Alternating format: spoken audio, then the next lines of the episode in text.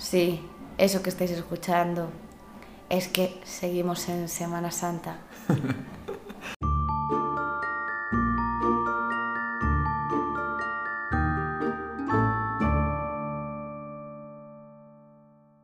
Bueno, bienvenidos un día más, una semana más a Sofá, Manta y Crimen. Pues eso, aquí estamos de nuevo, una semana más con tu podcast de confianza. El podcast más cutre de tu biblioteca. Bueno, eh, ¿qué tal? ¿Qué tal llevas esta semana? Bueno, está siendo muy entretenida. Sí, de ayer a hoy pasaron muchísimas cosas. Muchísimas cosas. Es que tuvimos que grabar ayer y hoy Pues para que no nos echéis la bronca, la Sí, verdad. y aquí Con estamos. toda la razón del mundo. eh, horas y horas y horas de grabación solamente por vosotros. De trabajo remunerado. Ah, no. El- la remuneración es el amor de la gente. Sí, eso es verdad, eso es verdad. No, y a ver, y que hacemos un poco esto porque nos sale de los huevos, la verdad, que no, nadie nos obliga de repente. ¿eh? Sí, y tengo que comentar varias cosas. Yo quiero también comentar cosas. Sí, hablando de, de que nadie nos obliga, sí, sí, sí, ya sé lo que vas a comentar, lo mismo Sí. que yo.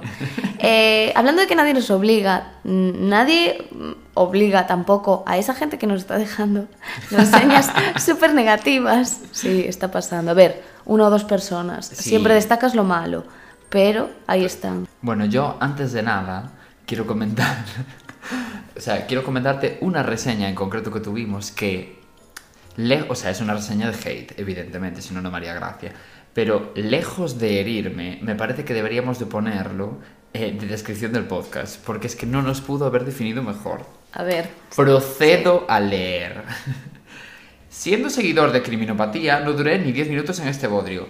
Mm, primer acierto, porque efectivamente, si te gusta mucho, mucho, mucho criminopatía, es muy probable que no te gustemos nosotros, porque criminopatía es un podcast con rigor, eh, periodístico, con eh, un tono acertado. El nuestro, todo lo opuesto. Somos cutres, irrelevantes, bueno, todo lo malo que se puede tener, ¿no? En esta vida. Hecho de forma totalmente amateur, efectivamente. eh, sí, desde casa, con un micro de 40 euros que para dos. para el cuarto episodio. para dos personas por el Amazon. Exacto. Pero además sin dedicarle el más mínimo esfuerzo. Otra verdad como un templo. O otra verdad como un piano que diría Barrial. Dos chavales echando el rato. Otra verdad. De verdad. O sea, es que no es indiscutible. Por si suena la flauta, cosa que también es completamente cierta, eh, de que alguien les escuche, que curiosamente coincidió, que sí que nos están escuchando, pero bueno, eso ya es casualidades. Y termina con lamentable. Pues, Me encantó el final. yo- En plan, si no llegaba todo lo que os dije, No. Lamentable. Yo de verdad me quito el sombrero. Broche final. O sea, esta persona nos ha calado. O sea, igual nos escuchó cinco minutos, pero dijo. eh, no se parece nada a criminopatía, lamentable, dos personas amateur, grabado de no sé qué. O sea, perfecto. Ese hombre vino buscando rigor científico Y se fue hablando el idioma de la verdad. y encontró dos ridículas y dijo, madre mía, ¿dónde me metí? Sí, sí, sí. No, no. Yo es que por eso quería destacar este comentario porque es que de verdad me hizo tanta gracia que desc- describiera sin querer el podcast. Bueno, sin querer o no. Pero me encantó, me el encantó. la tipo de hate que nos merecemos. De verdad, de verdad, así, así me gusta, en plan, calándonos. Bueno, y dicho esto, eh, comenzamos, ¿no? No, Porque- y he de decir que hay 54 reseñas, Sí. de las cuales la mayoría son buenas creo que y eso hay que agradecerlo, porque en plan... sí, hay una reseña que nos critica el en plan. Sí, sucedió. No, creo que hay seis reseñas negativas, pero es que esa me hace mucha gracia, de verdad. Sí. Bueno, y dicho esto, que ya digo, me encantó, eh, podemos empezar, ¿no? Con el capítulo. Podemos empezar. ¿Quién empiezas, tú o yo? Tú venga, ánimo. Bueno, muy bien. O sea, yo te lo pregunté como por ser educado, pero en realidad quería empezar yo. que no te quedara la más mínima duda. Bueno, mi caso es un caso internacional. Vale, Pues porque vale. bien dije que iba a hacer un capítulo por país, de repente. Es que últimamente los casos internacionales están arrasando mucho. Sí, eh, y es curioso, ¿eh? porque nos suelen gustar más hablar de los nacionales. Sí, a mí y sí. la gente nos comenta mucho que hablemos de nacionales, pero luego la realidad es que tiene mucha más audiencia cuando hablamos de casos internacionales, no sabemos por qué. Entonces, pues bueno, tampoco es que nos guiemos mucho por eso, porque No. hacemos un poco lo que nos sale de los huevos, pero Pues oye, a mí me entró la venadita, pues es lo que puto hay. Entonces, pues bueno, eh, comenzamos. Vale. Se llama Marina Sabatier, Sabatier, no sé cómo se pronuncia, es francesa. Yo supongo que Sabatier, pero Sí. mm, no hablo francés. No. Entonces, pues vamos a decir Marina. El caso es que esta chica era la hija de Eric Sabatier y Virginie Darras. A partir de ahora son Eric y Virginia, pues Vale. porque por motivos obvios. El caso es que esta niña era una niña no deseada, ¿no?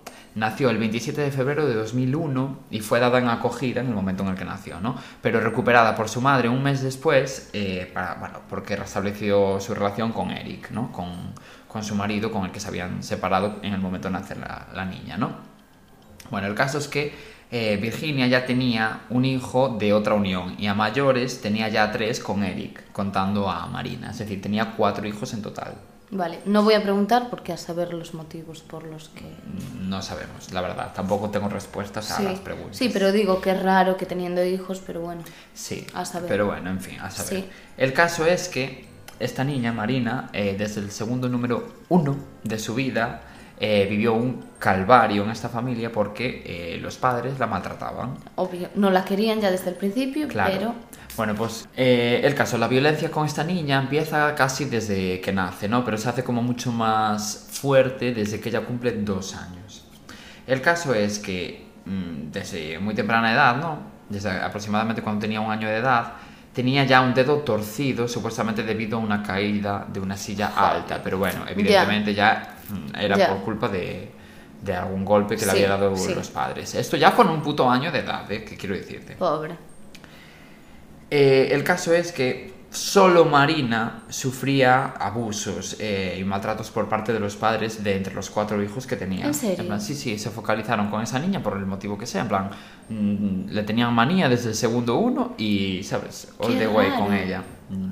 Sí, como en el otro caso que contaste tú, Sí, como el de. ¿Cómo se llamaba? Gertrudis. el de Gertrudis. El de Gertrudis pasaba un poco lo mismo, que también eran dos hermanas y el maltrato iba hacia una de ellas, pues lo mismo. Sí, pues Exacto. por lo que sea, te ensañaste con, con esa niña que se llamaba Silvia, ¿no?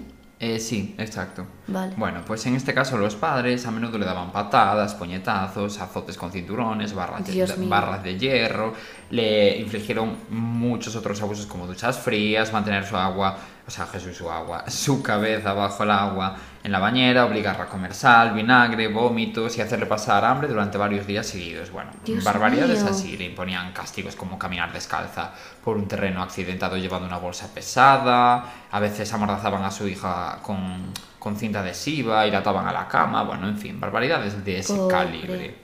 Estamos ante, ante un caso similar a Junko Furuta barra Gertrudis. Sí, sí.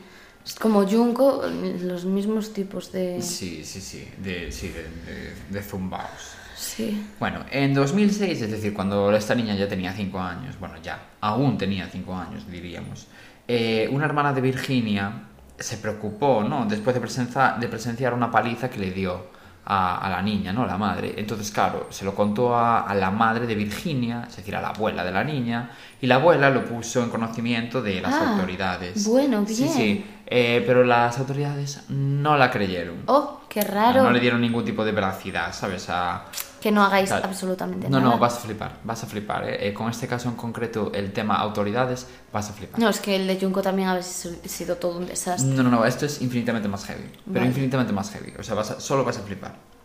Bueno, el caso es que, eh, bueno, todo esto la abuela lo había hecho por teléfono, ¿sabes? Por eso tampoco, quiero decir, no es que fuera a comisaría a denunciar a nadie. Llamó por teléfono y dijo, mira, creo que mi hija está maltratando a mi nieta, no sé qué, no sé cuánto. Y como que se quedó la cosa ahí, ¿sabes? Pero bueno, que quedó en nada. No hicieron ni putísimo caso a la abuela.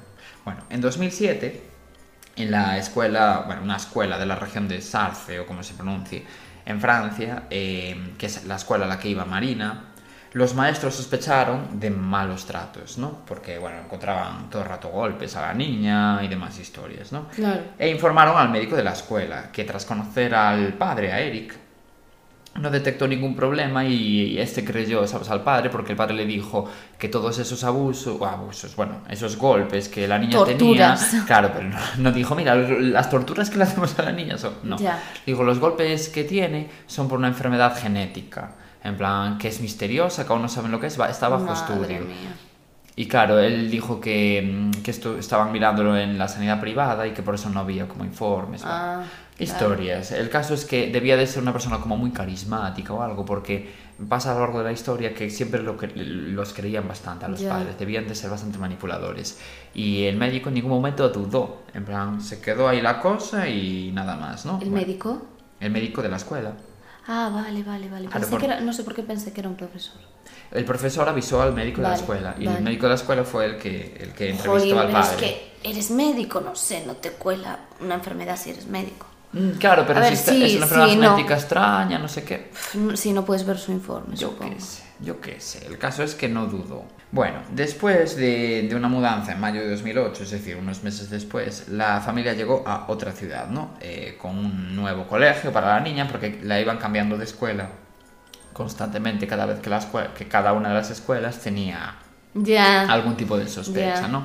Por si seguían viendo lo mismo que habían, ¿sabes?, sospechado en algún momento. Quiero decir, por ejemplo, la escuela anterior en algún momento sospechó de malos eh, tratos. No, pues si, si la niña sigue ahí durante un año y durante un año se siguen viendo ese tipo de cosas, pues igual vuelven a denunciar. Que sí, que sí, pero se me ocurre un plan súper loco aquí, ¿eh? ¿Qué te parece si la dejas de maltratar en vez de cambiarla de escuela? A lo mejor te es más cómodo, ¿eh? No, pues se ve que no, se ve que no les pareció Ah, buena idea. vale. Bueno, eh, llegaron a otro colegio que estaba en San Denis d'Orqués, o como se pronuncia ese sitio, y el caso es que la directora de la escuela recibió una, bueno, como una carta, ¿no?, de la antigua escuela de Marina con información sobre sospechas de, de abusos, ¿no? Y esta directora avisó al médico de la escuela, ¿no? El cual avisó rápidamente a los servicios sociales de la fiscalía como de esa región de Francia. En plan, eh, ellos ya actuaron directamente, ya no es que esperaran a que el médico eh, hiciera un informe ni nada, porque en la escuela anterior el médico no llegó a, a avisar a nadie porque no consideró que hubiese malos tratos porque se creyó al marido, pero, bueno, al padre. Pero en esta nueva escuela el médico sí que informó a los servicios sociales, pues porque ya yo creo que no llegó ni a hablar con el padre. ¿no? Y sería tan evidente que hay cosas que, que no puedes Claro, justificar ellos, con... ellos supongo que ya sospecharon, porque igual ya le vieron golpes cuando la niña ingresó en el colegio y encima les dice eso de la escuela anterior, que puntazo por parte de la escuela anterior el hecho de avisar. Sí. Y, y claro, dijo, mira, ante la duda, eh, ¿sabes? Hombre, es que es lo que se debería hacer. Ya luego ya se decidirá, pero tú avisas. Claro, bueno, el caso es que se abrió una investigación y en julio, es decir, dos meses después, durante una reunión con un médico forense que había contado más de 19 lesiones en la niña, el padre, Eric Sabatier, afirmó que todas las lesiones de Marina eran accidentes de la vida cotidiana. Caramba, 19 lesiones, ¿eh? que la habían pillado. Bueno, el caso es que en este contexto, ¿no? La niña fue interrogada a solas por dos policías que le, le preguntaron sobre sus cicatrices y tal, ¿no? Y la niña, eh, bueno, este interrogatorio fue grabado, ¿no? Este dato es importante, recuérdalo. Esta, esta entrevista fue eh, grabada en vídeo, ¿no? Porque después pasan cosas con ese vídeo. Vale. Pero, pero bueno, el caso es que la niña en todo momento, súper risueña, eh, sonriente, brillante, ¿sabes? En plan, explicándole de, de una forma como súper inocente a los, a los policías que nada, que eso era de golpes que se había dado ella porque es muy patosa y no sé qué, no sé cuántos. Ay, pobre. No, Claro. es que ¿qué vas a decir? Que tus padres te utilizan como saco de boxeo, es que es muy fuerte. Claro, eh, en este caso, luego más adelante se descubrió que, claro, que Virginia Darras amenazaba constantemente a la hija con que no volvería a ver a sus padres si confesaba lo que No, realmente claro, les estás amenazada. Claro, y, la niña, mm, sí que es verdad que muchos testimonios decían que a, pesar de todo seguía queriendo mucho a sus padres, porque todo el rato realmente no la amenazaban a ella con hacerle nada, la amenazaban diciéndole que no iba a volver a ver a sus padres, que realmente es lo que mejor le, le podría pasar. Ya. Sin embargo, mm, la niña, pues claro, yo qué sé, es que era muy pequeña. Eres una niña y es Claro. fácil manipularte. Exactamente, tenía siete años eh, en este momento. Bueno, eh, el caso es que el agente de policía encargado de la investigación nunca llegó a reunirse con los funcionarios que iniciaron la alerta, que fueron los del servicios sociales, ¿no? Eh, servicios sociales por el informe que había hecho el médico del Sí, colegio. que había poca comunicación entre ellos y no sabía que ya había antecedentes. No, no tanto eso, sino que directamente es que no llegó a comunicarse Por eso. No, no, es que no, no, no sabía, quiero decir, eh, ya no es que intentaran o que no sabían X cosa. No, no, es que no llegaron ni a intentarlo. Ya, ya, ya. Que no O sea, hicieron nada. Claro que es heavy, ¿eh? porque, hostia, te llega una denuncia así, haces una entrevista a la niña y no llegas a ponerte en contacto con los que iniciaron la alerta. Sí, que un desastre. Un desastre. Bueno, vale, el caso es que la investigación de la fiscalía se dio por terminada sin más trámites. Pues porque no vieron nada raro. Se tragaron lo que la niña dijo. Claro, la niña dice que no y ya nos quedamos tan tranquilos. Claro, exactamente. Y como tampoco hablaron con nadie más, pues... Mm. Bueno, por su parte, el Servicio de Asistencia Social a la Infancia, que claro, algo tendría que decir en este asunto, entiendo yo, que es como aquí, yo qué sé, es que supongo que habrá un servicio de, de protección de la infancia, como hay, bueno, el de protección de menores, claro. o yo qué sé, ¿sabes? Eh, el caso es que este servicio se interesó el 9 de marzo de 2009, es decir, unos meses después, como medio año después, ¿no?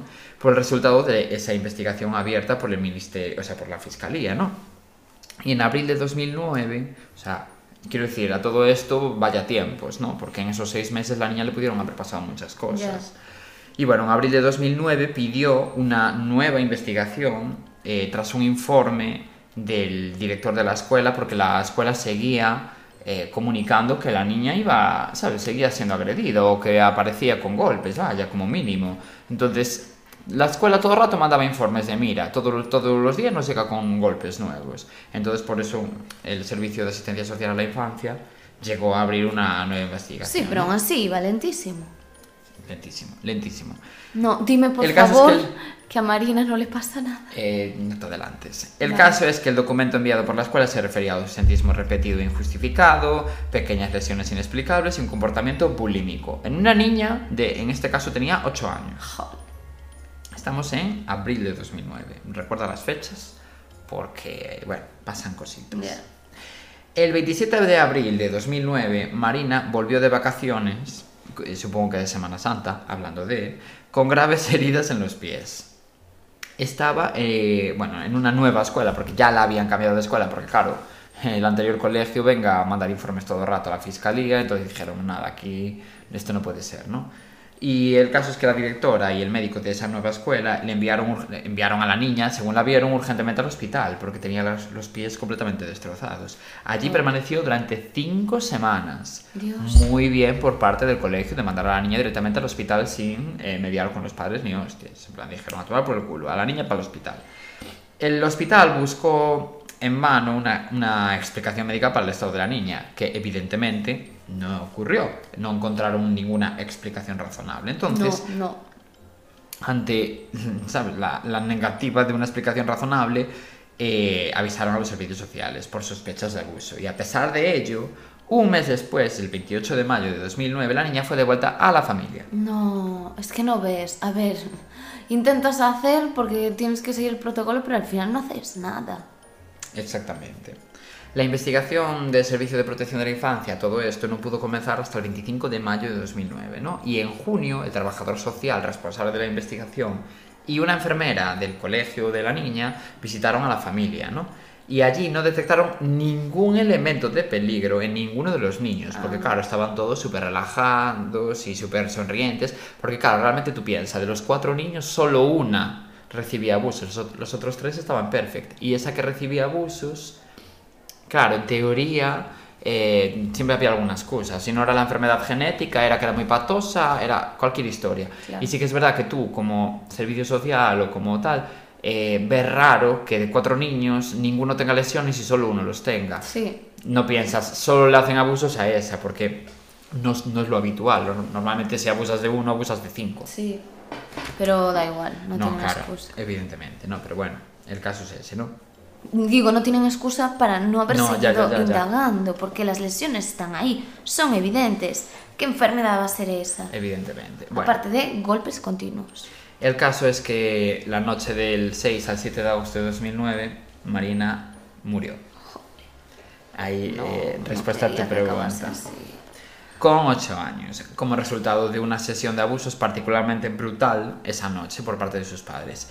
Y ahora lo más heavy de todo es que antes de, bueno, de que la dejaran desnuda en el sótano, eh, al anochecer, supuestamente la niña pronunció sus últimas palabras que fueron mal a la tete. Bueno, es que claro, no hablo fácil, lo voy a decir directamente en español para no hacer el ridículo.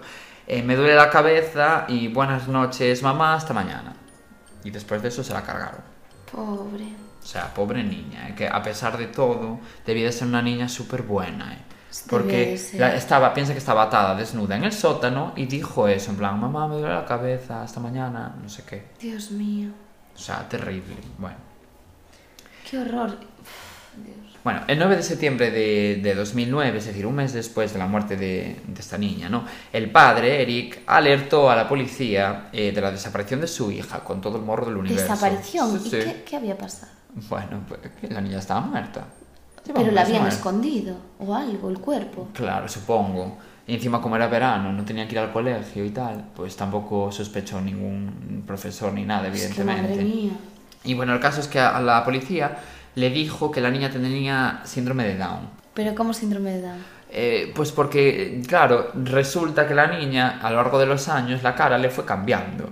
Porque de tantas palizas que le fueron dando, le fueron deformando la cara. Oh, Dios, no puede ser. Entonces, claro, la niña con tres años no era la misma con cuatro, con cinco, con seis, con siete. Y claro, como que no colaba que fuera el hecho de crecer. Porque una niña crece, pero no le cambia la cara. No te aparece, imagínate, una mandíbula para afuera cuando no la tenías así, ni te aparece la nariz para un lado cuando lo tenías para el otro. ¿Sabes lo que te quiero decir? Pero una paliza muy. O sea, palizas muy heavy le tienes que dar para deformarle completamente Pues la cara. imagínate, a lo largo todos los días, a lo largo de años, pues bueno, Dios. muy heavy. Encima, claro, estás creciendo, o sea, te va a cambiar plan, a cualquier golpe.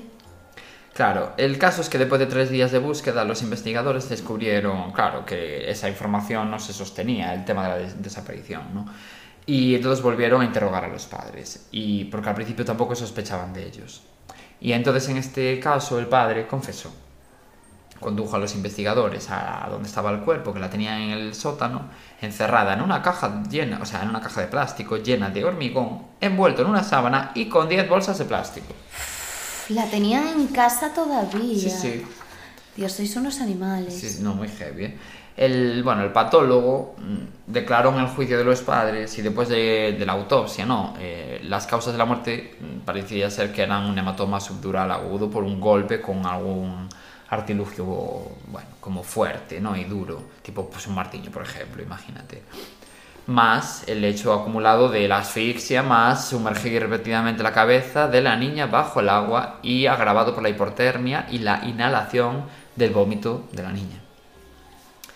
Y bueno, el caso es que mm, la niña murió alrededor de las 4 de la mañana. Claro, te recuerdo que la llevaron al sótano a medianoche, eh, perdón, a medianoche, al anochecer, con lo cual estuvieron dándole palizas y abusando de ella horas y horas y horas hasta que murió a las 4 de la mañana.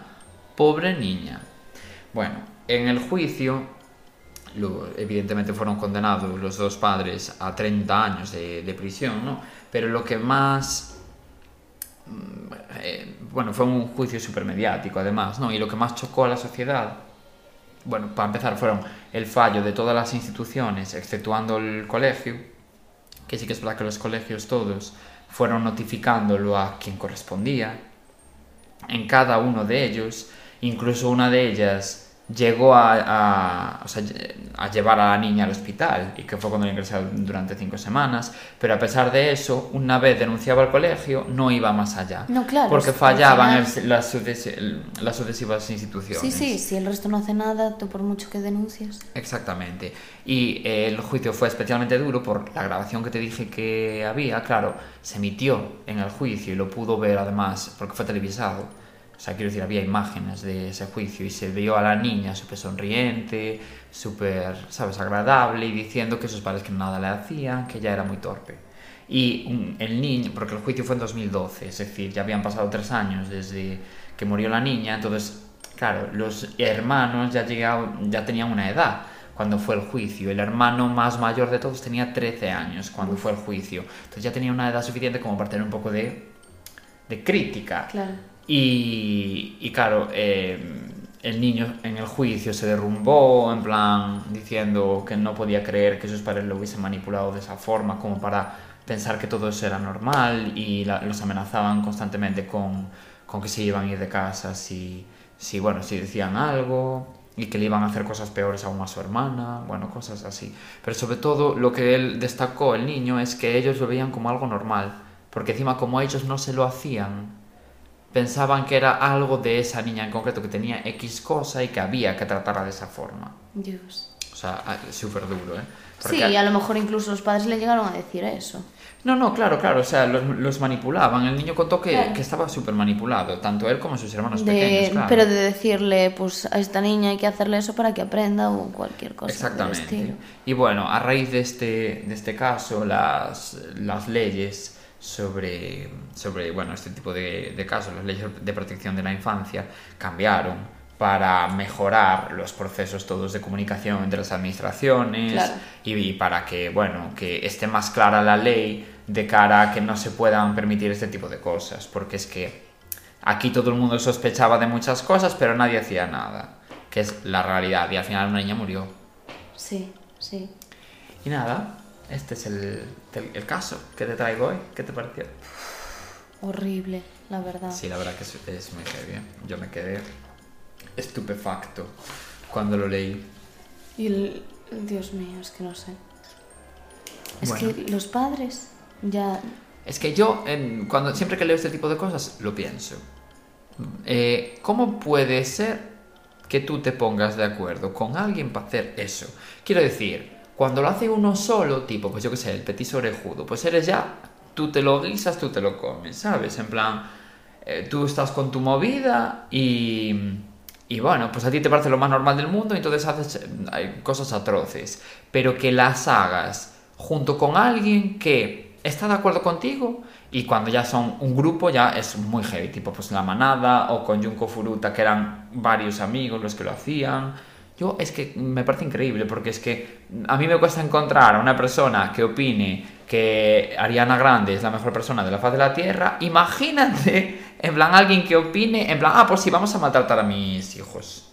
No, sí, es que no tiene ningún tipo de sentido. Y más cuando solo lo haces con una. A lo mejor a los otros lo maltrataban, pero no era un maltrato tan heavy como esa niña que le tenías manía por lo que fuese. Y, y- y es que te ensañaste con ella. Muy, muy, muy, muy fuerte, la verdad. Bueno, eh, te toca. No sé, me he quedado tocada. ¿eh? es que madre mía. Bueno, pues yo voy a proceder a contar mi caso. Que aquí ya no vamos a tocar temas de niños, que es durísimo. Bien, mi caso es el de Isabela Yumi Guzmán. Bueno, el caso es en Colorado. Vale. Sí, ¿Otra vez? Otra vez. Colorín colorado, otra vez. Otra vez en colorín colorado. Bueno. Este cuento no se ha acabado. Vale. Es un caso que se hizo muy famoso en 2020 en TikTok. TikTok. Te, te encanta sacar cosas de TikTok. Ya. ¿Cómo se nota que somos eh, millennial barra generación Z? Pues estamos ahí un poco en el medio. Sí, a ver. Demasiado mayor para TikTok, muy joven para Facebook, pero Sí, un poco sí. sucedió el 28 de agosto del 2013. Vale. Isabela O sea, súper reciente en realidad. Sí, bastante. Isabela nació en julio de 1995. Un buen año. Sí. Era hija única de unos padres que eran fotógrafos, se dedicaban a la fotografía y testigos de Jehová. Vale. O sea, ¿de qué hacían fotografías exactamente?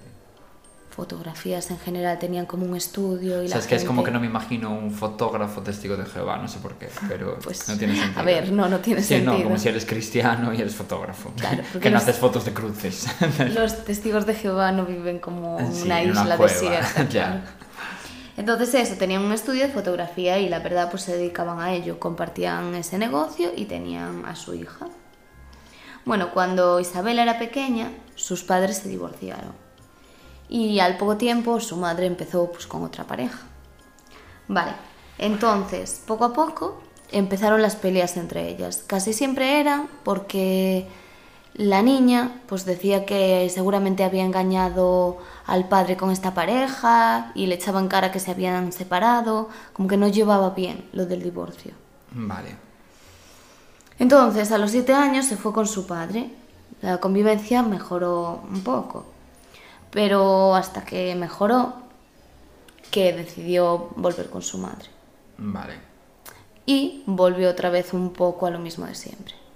O sea, sí que era verdad que cuando estaba con el padre se tranquilizaba, pero las diferencias entre ella y la madre Eran demasiado grandes. grandes. Sí, sí. no Era se- hermano mayor. no se entendían bien, sí, sí, por el estilo. Entonces, ahí continuaron, sobre todo por lo que decía, por el novio de la madre. Y además ella también le echaba en cara a la madre que pasaba poco tiempo con ella. Y era una adolescente bastante caprichosa. De hecho, pues le pidieron que fuese a trabajar allí con ellos y ella como que no quería trabajar, no quería hacer nada. Y eso pues al final también no, no trabajaba, pero tampoco quería estudiar, porque acabó abandonando los estudios. Vale, Pasaba o sea, de cursos siempre, pero pasaba un poco por pasar, la pasaban, pero, pero ella no estudiaba ni, ni se preocupaba mucho de tener un futuro. Y eso Vale. que sus padres pues que eran muy insistentes con estudia, haz tu propio camino y, eso, pero no, No colaba. no, no funcionaba. Vale, pues el 27 de agosto del 2013, cuando Isabela tenía 18 años, Isabela y su madre empezaron a discutir. Y de repente Isabela le escupió a su madre a la cara. Sí, un poco ¿Estás heavy. describiéndome el episodio de Dakota de hermano mayor? Pregunto. Sí, sí, era un poco Dakota la Isabela. El caso es que le mandó un correo a su madre diciéndole de todo. Es que de todo, o sea, es un correo súper heavy en la que Un correo, qué, qué Sí, aleatorio, sí, ¿no? sí. Pues no lo sé, se comunicarían así. Y eso, la amenazaba y le decía que tuviese muchísimo cuidado porque no sabía lo que le podía pasar. Su pareja, al ver el correo, llamó a la policía, pero bueno, esto la verdad que no sirvió de mucho, porque a ver, era su hija y al final hablaron con ella y todo quedó un poco en nada. Vale. Bueno, quedó eso en que era una discusión. Entonces la madre decidió pedirle ayuda a su exmarido y decirle, por favor, habla con ella, a ver si lo entiende y, y a ver si a ti, que siempre te ha hecho un poco más de caso, pues mm, te hace caso esta vez. Y eso, entonces se fue a hablar con ella, el padre, y le pidió pues eso, que tratase mejor a, a su madre. El padre sintió que realmente sí le estaba haciendo caso. O sea, ese día tuvieron esa charla entre los dos. Isabela le prometió que iba a ir esa misma noche a pedirle perdón a su madre y decirle pues que no se iba a volver a repetir y que la quería y que todo iba a estar bien entre ellas. Vale. Entonces nada, esa noche estaba por allí la pareja de su madre y su madre llegó un poco más tarde. Estaba Isabela por la casa. Lo que pasa que pues la pareja no, no la encontraba en ese momento.